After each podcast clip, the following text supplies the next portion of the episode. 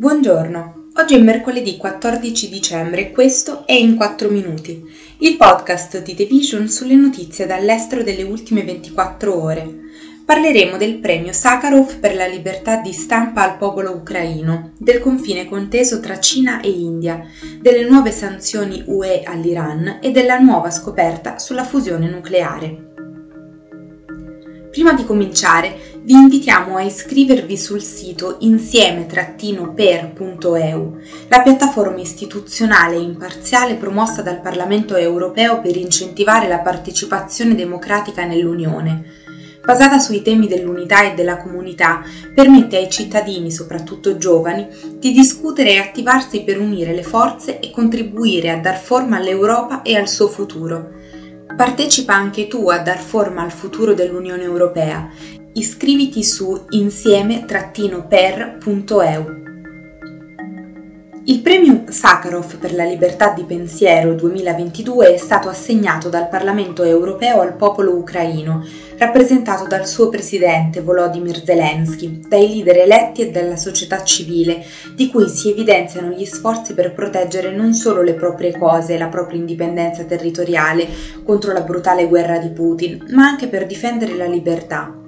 La Presidente del Parlamento Roberta Mezzola ha dichiarato che questo premio è per gli ucraini che combattono sul campo, per quelli che sono stati costretti a fuggire, per quelli che hanno perso parenti e amici, per tutti quelli che si alzano e combattono per ciò in cui credono.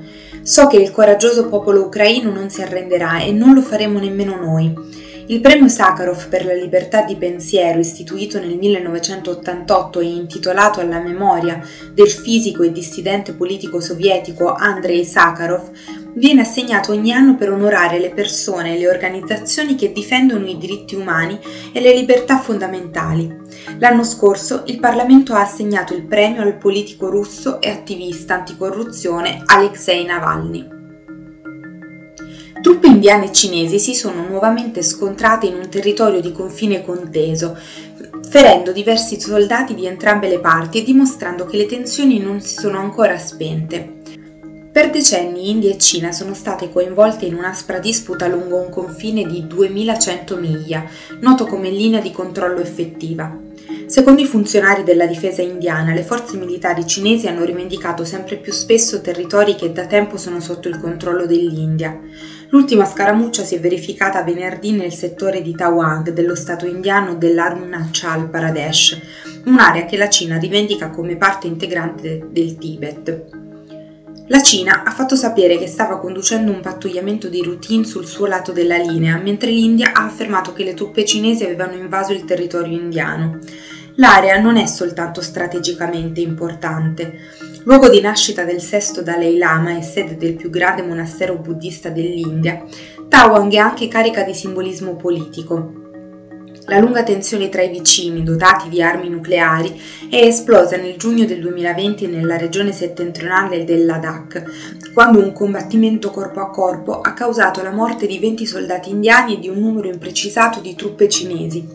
Quello fu il peggiore scontro tra le due nazioni dal 1967 e il primo confronto mortale tra le due nazioni lungo il confine conteso da 45 anni. Lunedì l'Unione Europea ha condannato la partnership militare dell'Iran con la Russia come una grave violazione del diritto internazionale e ha annunciato nuove sanzioni contro otto persone d'entità iraniane per il loro ruolo nella fornitura di droni che Mosca ha utilizzato per attaccare i civili e le infrastrutture ucraine.